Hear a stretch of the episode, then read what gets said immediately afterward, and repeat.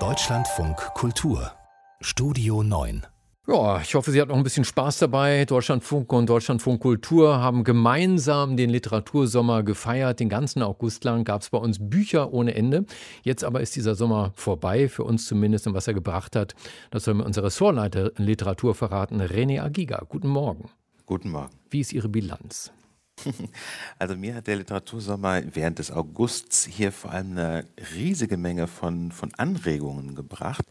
Wir sind insgesamt in den vier Wochen davon ausgegangen, dass wir insgesamt immer ein reichhaltiges und vielfältiges Angebot mit Literaturinhalten haben in beiden Programmen. Sie haben es gerade schon gesagt, hier bei uns äh, Deutschlandfunk Kultur, aber auch im Deutschlandfunk.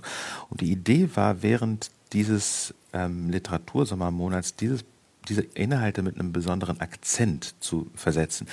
Das heißt, hier im Programm gibt es täglich das Literaturmagazin Lesart, am Wochenende diese Features, die Literaturfeatures.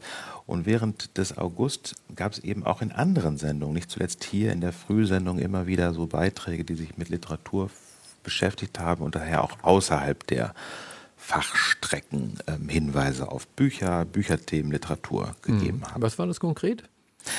Ähm, also Ganz zuerst kann man, glaube ich, so eine kleine Reihe nennen, die wir genannt haben, Mein Buch des Sommers. Da haben ganz unterschiedliche Mitarbeiterinnen und Mitarbeiter, vor allem Studio 9 in der Frühsendung, äh, ihre Leseerlebnisse er, äh, erzählt in so ganz kleinen, kompakten Tipps.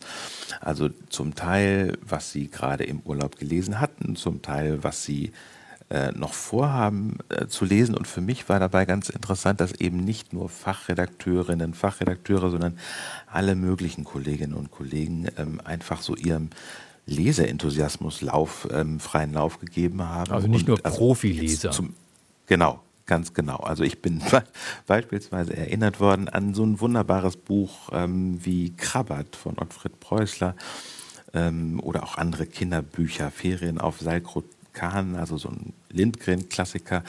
Äh, oder einer unserer Lesart-Moderatoren hat nochmal hingewiesen auf äh, ein Buch oder das ist mir mehrfach begegnet, Bücher des Frühlings, auf die man vielleicht dann erst jetzt in den Ferienwochen so richtig zum Versenken gekommen ist.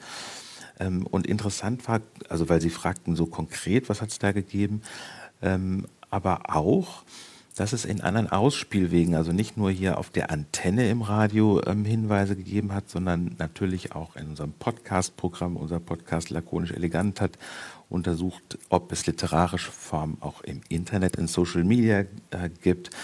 Ähm, wir haben in der Audiothek von Deutschlandfunk und Deutschlandfunk Kultur bestimmte Reihen gebündelt, zu, gebündelt zum Beispiel die Frage, ähm, was politisch an Literatur sein kann und eine Sache darf ich vielleicht noch erzählen, die hat mir persönlich am meisten Spaß gemacht. Unsere Online-Redaktion, die hat auf den unterschiedlichen Social-Media-Kanälen immer wieder äh, unser Publikum gefragt nach bestimmten Sachen zum Mitmachen. Und die schönste Frage, die den Kolleginnen da gelungen ist, finde ich, war, mit welchem Satz würde Ihr Roman zur Corona-Pandemie beginnen? Mhm. Das begann auf, ja, es begann auf Facebook und Instagram Tausende von Menschen haben da so erste Sätze zu Romanen erzählt.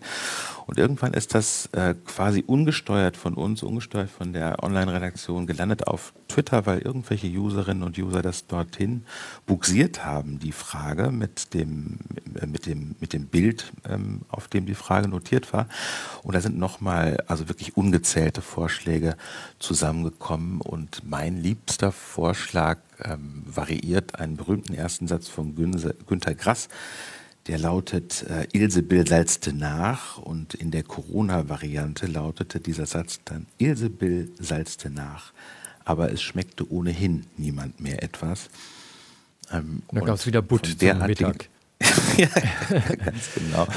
Und also alles das, um zu sagen, dass tatsächlich unser Motto, unser Slogan, alle lesen, dass der tatsächlich äh, mit Leben erweckt wurde. Kurz noch zum Schluss, ähm, als könnte man es dem Wetter äh, anmerken, jetzt beginnt natürlich die Jahreszeit, die traditionell die Jahreszeit der Bücher ist. Wie wird denn der Übergang äh, werden hier im Programm vom Literatursommer zum Bücherherbst?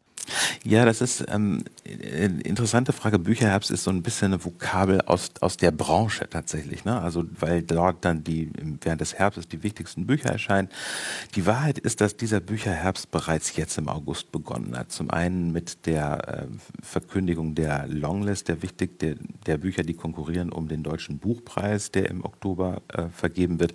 Und zum anderen sind einfach jetzt schon in den letzten zwei Wochen im August wichtige Neuerscheinungen ähm, nicht nur in Buchhandlungen gelandet, sondern auch bei uns im Programm. Also wir haben zum Beispiel äh, mit der Autorin Eva Menasse gesprochen bereits in der Lesart und heute nachher um 10 Uhr in der Lesart taucht, tritt äh, Jenny Erpenbeck auf, sicherlich auch eines der wichtigen äh, neuen Romane dieses Bücherherbstes, der bereits beginnt, so wie das Wetter ehrlich gesagt auch schon begonnen hat. Das war also der Literatursommer. Danke an Deutschlandfunk Kultur Literaturchef René Agiga.